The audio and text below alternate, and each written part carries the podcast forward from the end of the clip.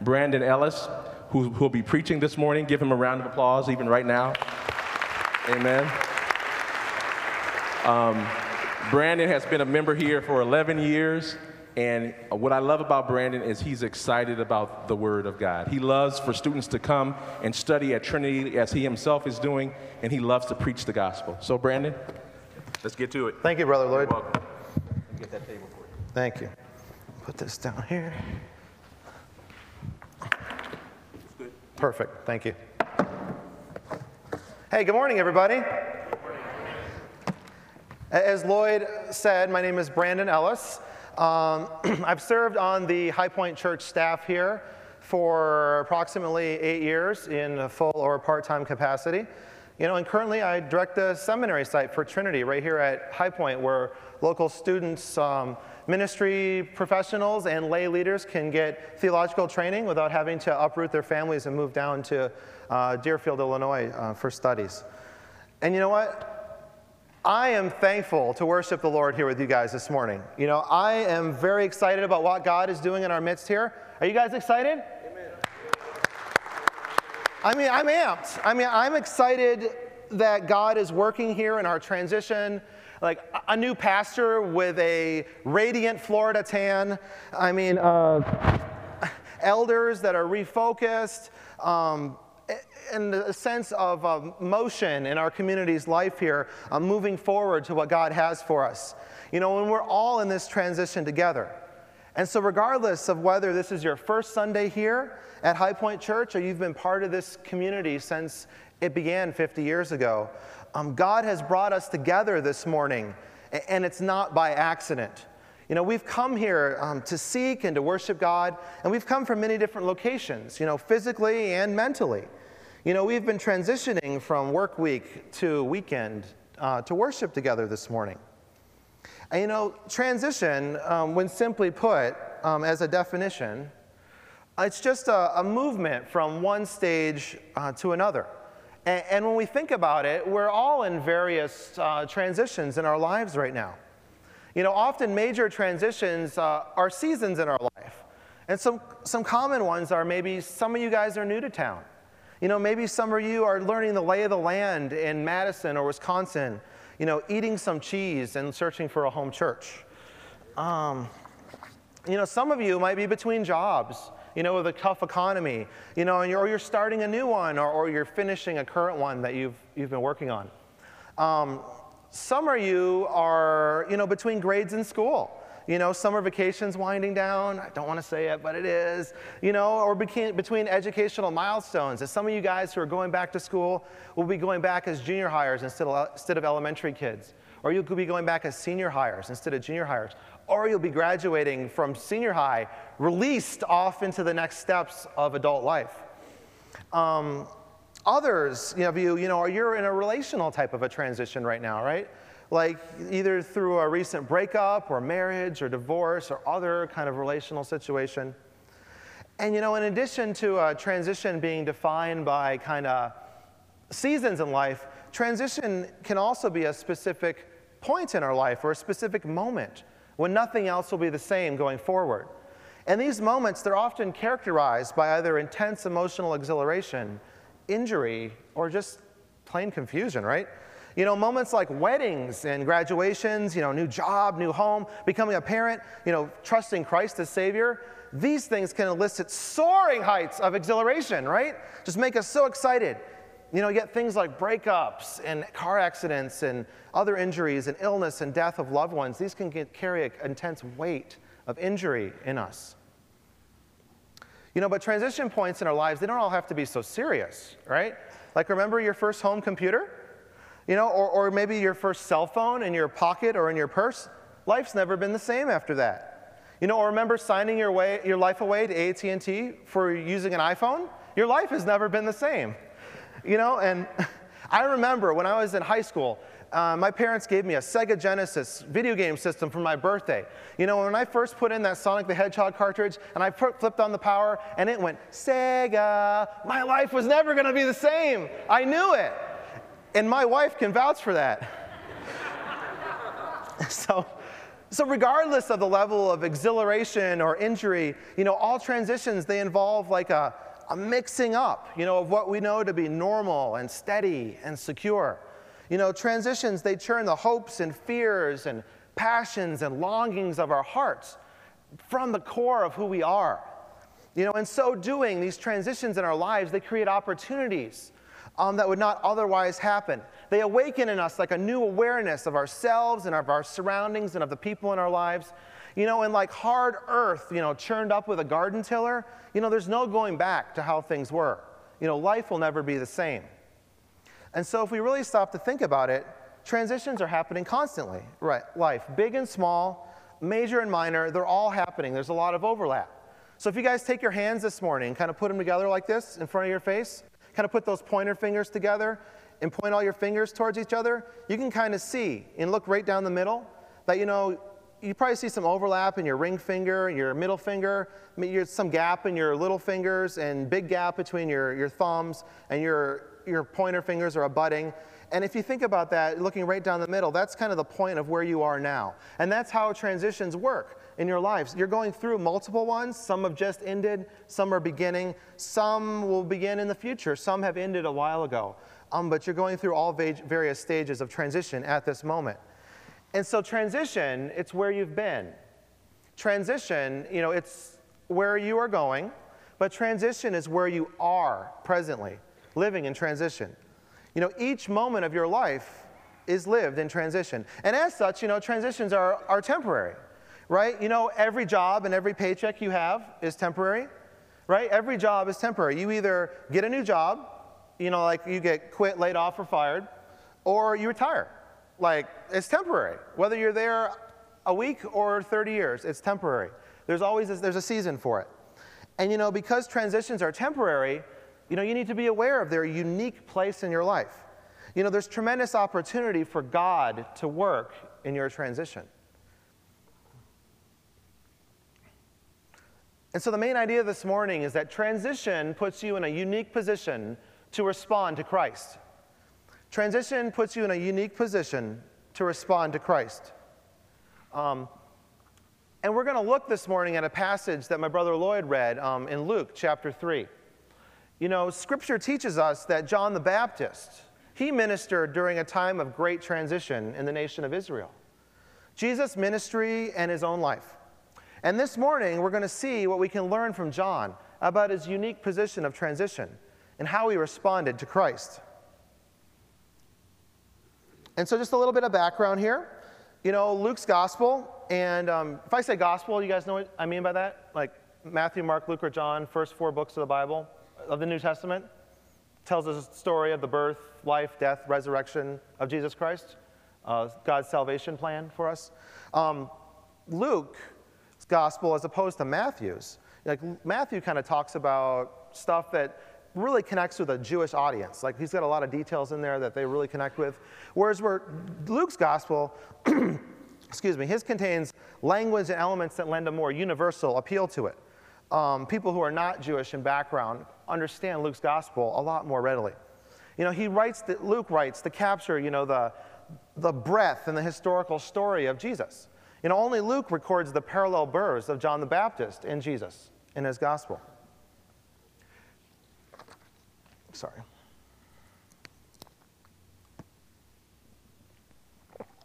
Sorry, I can't do the uh, patented Nick Gibson power chug this morning. Let's just say, it would ha- for me, it would have um, physiological ramifications. So, so John the Baptist, he lived during a turbulent political time in Israel's history. You know, when the Roman Empire, they controlled Palestine in the first century, you know, the Romans ruled but they allowed provincial Jews to rule under them as long as, you know, taxes were paid and orders were kept. You know, and that's where the tetrarchs come in, the Herods.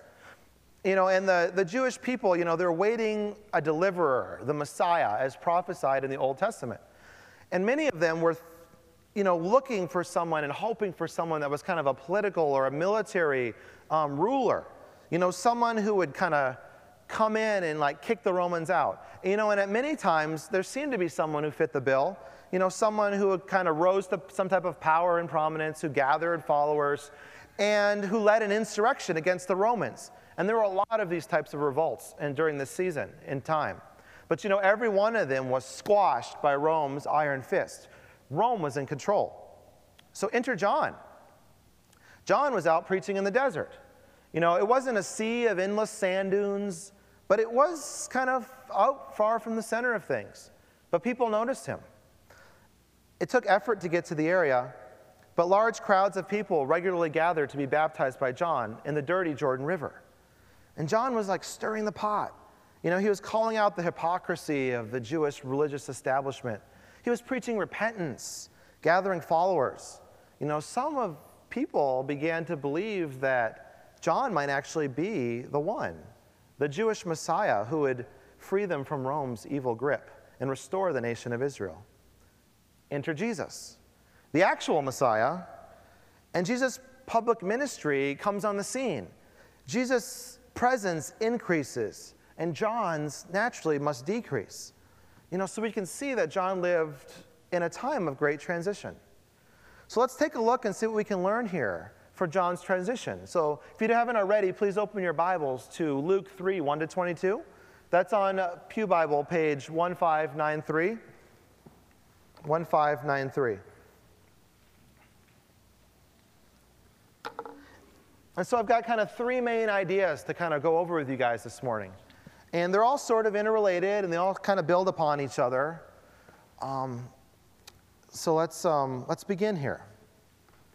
The first thing that we observe about John during this transition is that he knows Scripture. You know, we can see this in numerous places in this passage. For example, John understands the prophecy of Isaiah as quoted in, you know, verses 4 to 6 here. You know, a voice of one calling in the desert, prepare the way for the Lord. Make straight paths for him, every valley shall be filled in, every mountain and hill made low. The crooked road shall become straight, the rough ways smooth, and all mankind will see God's salvation. You know, John knows from Scripture that he is that one, calling in the desert, prepare the way for the Lord. And in verse 3 6, you know, we read that all mankind will see God's salvation. You know, this is confirmed in Isaiah chapter 40, verse 5. And, and that reads slightly different. And that says, And the glory of the Lord will be revealed, and all mankind together will see it, for the mouth of the Lord has spoken. So from Scripture, John knows that God's salvation is for all mankind. However, John also makes the connection from Isaiah 40, verse 5 that everybody will see the glory of the Lord, and that glory of the Lord is revealed through Jesus Christ. Salvation is for all peoples. In addition, John tells the people that far beyond his own baptizing with water, the Christ who is to come, the Messiah, will baptize with the Holy Spirit, with fire. We see that in verse 16. John understands imagery and concepts from Old Testament prophecy, and including God's wrath, is not uniquely for non Jewish people, but for everyone whose heart is far from God. You know what? And when the Holy Spirit comes at Pentecost in Acts chapter 2, what's the imagery? Tongues of fire, Holy Spirit when he comes, when he comes. And so from the big picture here presented in Luke's gospel, you know, we know that salvation is only found in Jesus. And indeed, God's glory is revealed during the baptism event of Jesus. You know, John, he recognizes Jesus as the true Messiah, who the Old Testament prophets pointed towards. And as such, he's present for the awesome Trinitarian event of Jesus' baptism, where he hears the Father's voice, encounters Jesus' physical presence, and sees the Holy Spirit's powerful descent. That, my friends, most definitely has to be the definition of the word awesome. I mean, what a unique position to be in to respond to Christ. Amazing. I mean, it just blows my mind. Sorry if I get excited. I get kind of amped when I teach Scripture. Um, so, in this transition, John knows Scripture, and we need to know Scripture too. You know, this is a huge point, gargantuan, when transition, when going through transition, you know, and it helps us lay the basis for how to respond to Christ. You know, Scripture's our foundation, Scripture's our baseline, for understanding who God is, our relationship to Him, and how we find place, a place in this life. You know, each one of you, you have some type of understanding, you know, who God is, and that level of understanding has tremendous impact on your life. You know, we're all kind of theologians in that sense, right? Um, for a while in college, you know, I attended a campus Christian fellowship where it seemed like everybody could quote scripture. Like the person up in front speaking would just say, I'm in this verse, and somebody in the audience would quote it. I mean, it blew my mind. It was completely unreal. Um, but as I kind of think back on that, I'm not sure the verses that they were asking to quote were all that obscure. I just didn't know Scripture very well. You know, and if you don't know Scripture, you know, you'll tend to pull your ideas about God, about Christ, God's salvation plan, from whatever source sounds good and pervasive at the time, good and persuasive. You know, they're, they're voices that command our attention. You know, they speak prominently and they speak loudly you know, but sometimes they don't deserve to be heard. You know, we often confuse volume with authority. And as Christ followers, you know, we need to know Scripture. And we know Scripture that it's the only authority um, when it comes to God, salvation, and life practice. Everything else need to be, needs to be based on Scripture, and it builds from Scripture. You know, so if you're going to be a, a good theologian in life, you need to be grounded in Scripture claiming Christ as Savior and Lord, and clinging to those truths when the churning forces of transition upturn your life. The second thing that we learn here from John in this transition is that he understands who he is and what God is calling him to do. Now, we can break these two things apart, but they're very inter- interrelated. Like when you understand who you are, you have a better understanding of what God is calling you to do. And when you have an idea of what God is calling you to do, you have a better understanding of who you are. They're kind of related in that way. Um, but what we see from John here is that he not only knows who he is, but he knows who he isn't. You know, remember verse 4 in chapter 3 there? The voice of one calling in the desert, prepare the way for the Lord. He's that guy. But we also see in verse 5 that the crowds, the people, they're wondering, maybe John's the Christ. But later we see in verse 16 to 18 that, you know, John basically tells them, he's like, you know, I'm not the Christ. He's coming in the future, he's coming soon. You know, and so John understands he's not their Savior. You know, and Scripture is the basis that informs John of who he is and who he is not. John also understands what God is calling him to do. You know, he knows he's a prophet and that God has been placed, that God has placed him in a particular position to minister in the transition to Jesus' public ministry. He's in there doing work, son. And John is preparing the way for Christ by preaching a baptism of repentance for the forgiveness of sins. We see that in verse 3. Now, don't get it twisted. John's not actually thinking that he has the authority to forgive sins himself. But, you know, he's stirring that pot, you know, during a turbulent time in Israel's history. You know, he even points out and calls out to the crowds and says, Brood of vipers. You know, like imagery. You know, remember the Indiana Jones movies where Indiana Jones falls in a tomb and all the snakes are slithering all over each other and hissing and biting and, you know, just kind of that imagery of just chaos. But, you know, John's primary goal is to prepare the people's hearts for their Savior and to reveal that Savior to them. Because John understands who he is and who he's calling, God's calling him to be, he recognizes Jesus out of the crowd as the Christ the Messiah, the one who will take away the sin of the world. And John fulfills his calling by baptizing Jesus. Just amazing event, amazing. Now, those of you who are astute with scripture study will probably say, Brandon, hold up. You know, John, Jesus, they're cousins. Mary and Elizabeth were cousins. They probably knew each other growing up. They, of course, John's going to recognize Jesus. You know, they're related. Yeah, but maybe they hadn't seen each other in a long time. You know, if, if they saw each other as little kids and now they're in their early 30s, um, they, they might not recognize each other, you know. And John might have been looking, not looking for his cousin, but looking for the Savior, and he saw that first in Jesus. And so Jesus' baptism by John, it marks the start of the public ministry of Jesus. You know, but even John doesn't know the full extent and scope and details of what Jesus' ministry role will look like. You know, in the transition, you know, John's public ministry role changes dramatically. You know, he ends up getting locked up in prison. And we'll have more on that in a minute.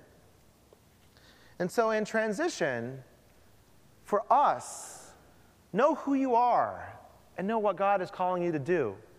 And let me ask you straight up this morning do you understand who you are? Do you understand what God is calling you to do? Not in the future, not in the past, right now, in this moment, during your current life transitions. How is God stirring your heart toward Him? How is the Holy Spirit drawing you to Christ? And so we need to understand who you are, who you are in relation to Christ. And Scripture lays the foundation for this, for helping you understand who you are in relation to Christ. That due to sin and selfishness, everybody falls short of God's holy standard. But that by His love, God sent Christ to live, die, and rise again. Uh, to anyone who believes through faith. And by His grace, um, God brings freedom and a forgiveness of sin drawing the believer to himself, completing a beautiful work of redemption in him through the power of the Holy Spirit, as his character is continually shaped into that of Christ. And the scripture describes those who have not claimed Christ as Savior as lost without him. So, do you know where you are today in relation to Christ? Is Christ your Savior, or are you lost without him?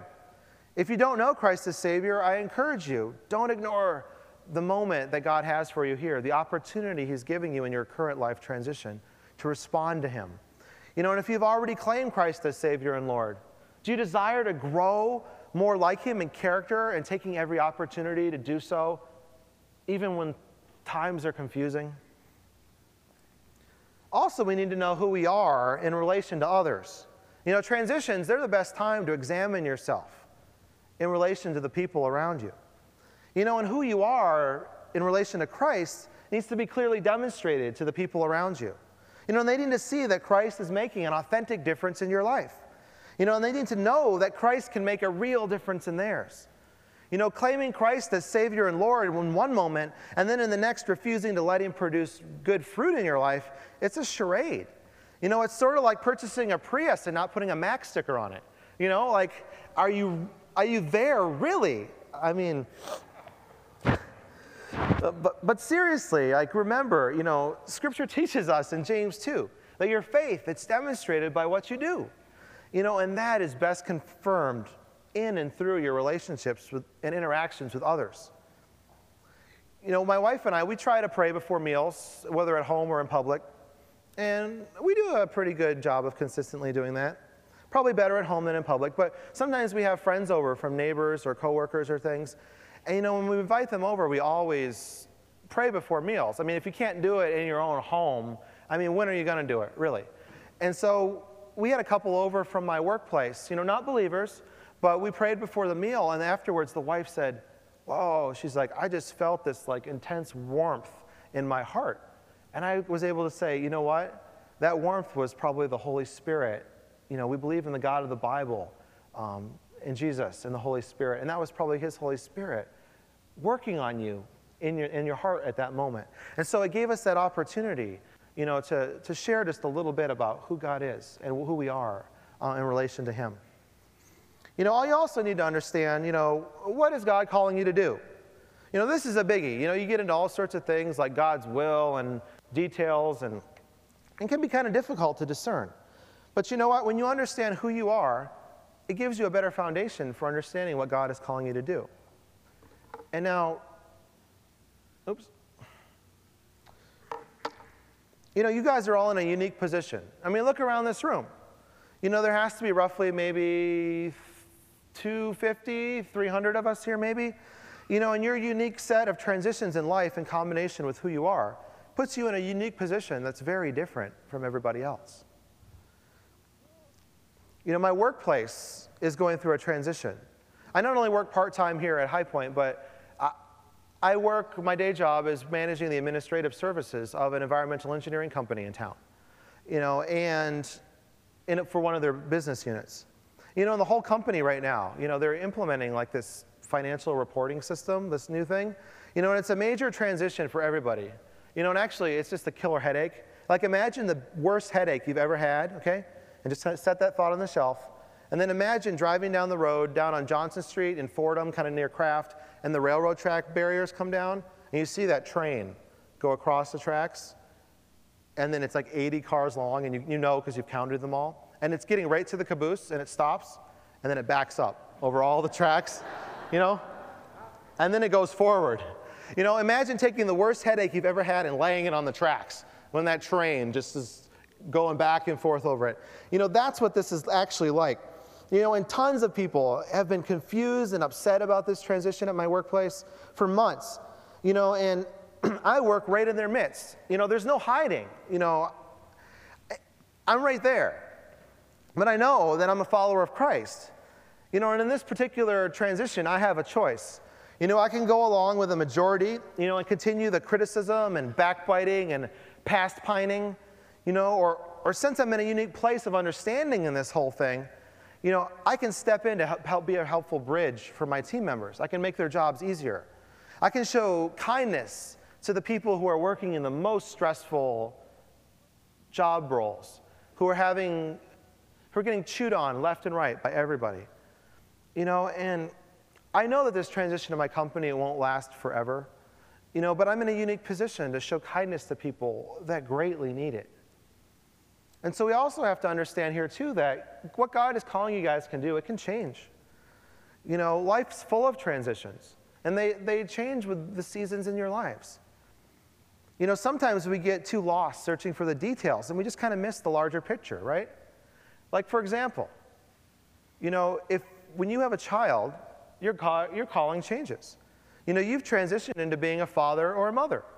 You know, you might not want to be a parent, or you might experience frustration in trying to be a good parent, but God has certainly called you to be a parent. You know, I'm right there right now. I've got a two year old, a daughter. You know, and recently it was just brought to my, you know, attention that maybe we should be a little creative with her and we can spell daddy, D A D D I E, with a little heart over the I. You know, that's a major transition for me, but I put the, the, the, uh, the no on that one.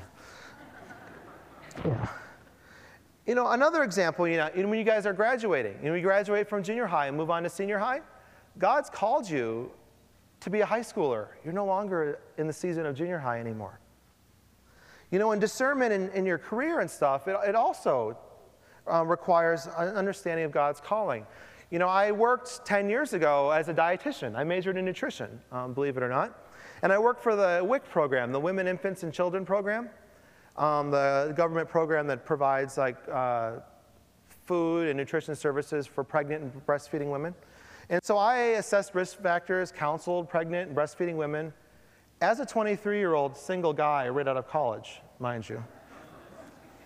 And a couple of my coworkers were like, Brandon, you seem to really enjoy this. You know, you should really really consider a career as a lactation consultant.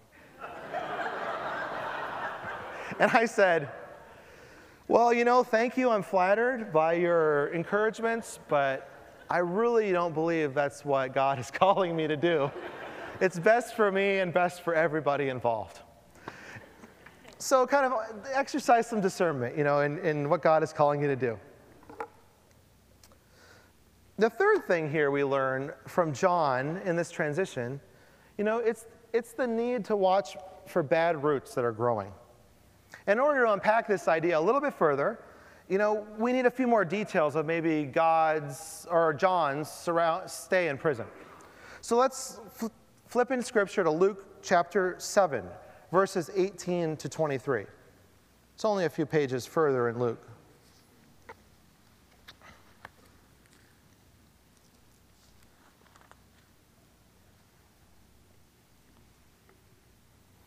And so this passage reads John's disciples told him about these things, you know, what Jesus had been doing.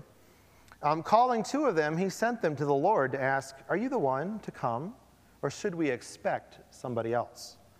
When the men came to Jesus, they said, John the Baptist sent us to you to ask, Are you the one to come, or should we expect someone else? At that very time, Jesus cured many who had diseases sicknesses, and evil spirits. And he gave sight to many who were blind. So he replied to the messengers Go back and report to John what you have seen and heard. The blind receive sight, the lame walk, those who have leprosy are cured, the deaf hear, the dead are raised, and the good news is preached to the poor. Blessed is the man who does not fall away on account of me. So we know from Scripture that, you know, Jesus, he had disciples, but, you know, John, he also had disciples. He sent two of them, you know, to ask Jesus, you know, if Jesus is the one or if there's going to be somebody else. You know, and Jesus' reply includes, you know, some of the miracles he had been doing and such things were prophesied in Scripture. You know, John should be aware of those things. You know, but check out verse 23, where it's Jesus says, Blessed is the man who does not fall away on account of me. Does that kind of put a red flag in your head? Like, hold up, you know, like, did John just ask that? I mean, does John, is he, is he doubting? I mean, the same John who knows Scripture, who understands who he is and what God is calling him to do? Uh, I mean, the dude who recognizes Jesus as the Messiah and baptizes him? I mean, could it be that John's transition was causing his doubt to emerge? Perhaps John knew, you know, that Jesus was coming, but maybe once Jesus was on the scene, Jesus' ministry looked different than what John was expecting, and that had ramifications for what John's looked like.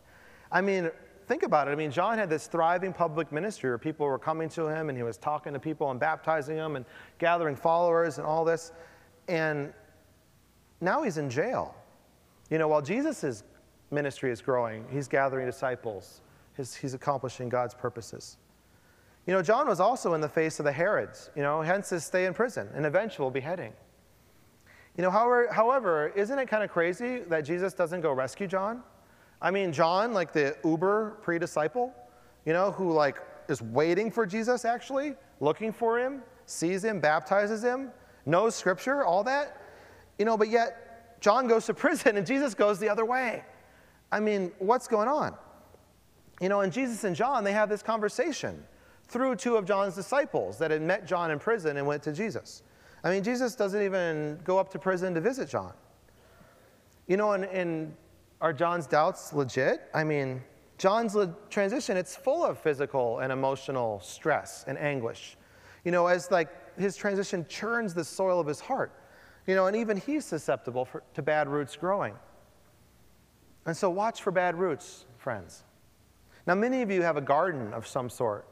You know, when it's time to plant seeds, bulbs, or other good green growing stuff, you know, you need to mix up the soil, make some loam. You know, loam, you know what that is? It's that perfect mixture of like sand, silt, and clay. You know, Pokemon players should know loamy soil is the place where the best stuff grows. You know, but even hard earth, you know, it can be stirred up and it can become soft and fertile. Here's a picture of some loam. You know, it's that dirt that just kind of goes right through your fingers that you can squish the roots down in and water and, and stuff grows. You know, in the same way, you know, that, you know, transitions, they can break up the hard earth in our lives, the hard earth of the familiar, and in so doing, they bring to the surface the hopes and fears and passions and uglies, you know, that have been lurking just out of view. You know, transitions, they create tremendous opportunities for us. You know, loamy, loamy soil, it's really fertile. Good stuff can thrive, but evil stuff can take root too. So watch for bad roots in your transitions. You know, since you guys are each in a unique position in your transition, you know, bad roots, they'll take many different forms. However, generally, bad roots involve some combination of your head and your heart getting out of step with each other. The relational head and the emotional heart, you know, they need to each have one leg in the potato sack on the three legged race. You know, you can't run the race when one is breaking away from the other. You know, and these dudes are, they're trying to win it. I mean, they're in it together. And so make sure to watch your heart without losing your head. You know, for example, in, in a marriage relationship, the stress of transition of things like money and careers, children, other family members, other family relationships, these can bring out a wonder to sort of test the waters outside of your marriage bond. You know, and some folks even convince themselves that God is leading them to do this. You know, but don't laugh about that. Don't chuckle in your head. People do this kind of stuff all the time. You know, and there's probably people here this morning that are just starting to think like that. You know, but we know from Scripture, you know, that God has great disdain for adultery. He doesn't like it.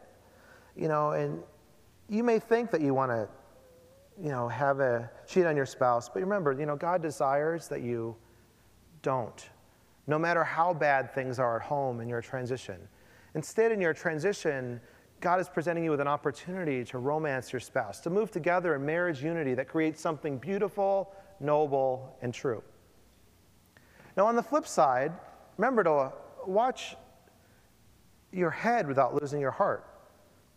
Sometimes when your head runs away from your heart, you can start projecting your failures and your frailties um, upon God.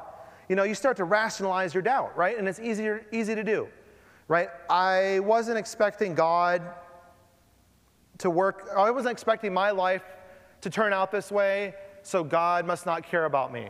You know, insert your tough life transition there. You know, and, and yeah, bad stuff happens in life, and it can be hard, and we don't know why. But you know what? How will you respond to Christ when it does? How will you seize that opportunity? You know, on the surface, sometimes God accomplishing his purposes in your life can at times look like failure for you and for God. You know, but and this is especially true in times of transition and change. But you know what? God's purposes for you may look different than what you expect. You know, I moved to Madison 11 years ago to do an internship in clinical nutrition at the University Hospital. You know, I haven't worked as a dietitian in 10 years, and it wasn't because of the lactation consultant thing. But God, you know, He's worked for various reasons. He's worked in my transition here. You know, I never would have seen this moment coming 10 years ago. But God has worked in my heart and brought me to this place and time where He has prepared me to share this moment with you guys. And it, I never could have imagined it at all. So, friends, remember that God, He never fails at accomplishing His purposes. Even in a difficult transition, you always have the choice to reject God's purposes for you, letting uh, roots of doubt and injury and confusion grow. You know, or you can embrace God's purposes for you responding to Christ in faith, hope, and love. So, in conclusion, this morning, you know, transition puts you in a unique opportunity to respond to Christ. You know, John had a unique position in the transition to Jesus' public ministry. And remember, you're in a unique position in your own transition in life. And how are you going to respond to Christ in that transition? Through knowing Scripture, through taking every opportunity to know God, know who He is, know His Word, lay the foundation in your life, through understanding who you are and who you're not, and what God is calling you to do, exercising discernment, you know, and through watching for bad roots that want to grow in that fertile soil of transition in your lives. So, transition, it's always temporary, right? And if you're not careful, you can neglect this fertile soil that's been stirred up in your life and you can miss the resulting opportunities for good growth that God will graciously provide you during that time. So imagine if together that we all responded to Christ in our transitions. By desiring to know Scripture, we come to understand together who God is calling us to be and who, what God is calling us to do as the body of Christ in Madison, to impact this community and the world for Him. And together, by watching for bad roots in each other's lives, we can discourage their growth in the fertile, loamy soil of our lives while God grows something simply beautiful in the midst of our transition. Let's pray. Almighty God, we thank you for this time this morning to look at your word to see how John responded in his transition, to see the difficulties that were there. I pray, Lord, that you would work in our hearts with your Holy Spirit to fill us this morning, to give us a desire to know your word, to know Scripture, to know who we are in relation to Jesus and what you are calling us to do. God, give us the courage to watch for bad roots in our lives. Um, put people in our lives, Lord, that can help um, pull those out for us. And God, I pray especially this morning for those people who, who don't know Christ as Savior.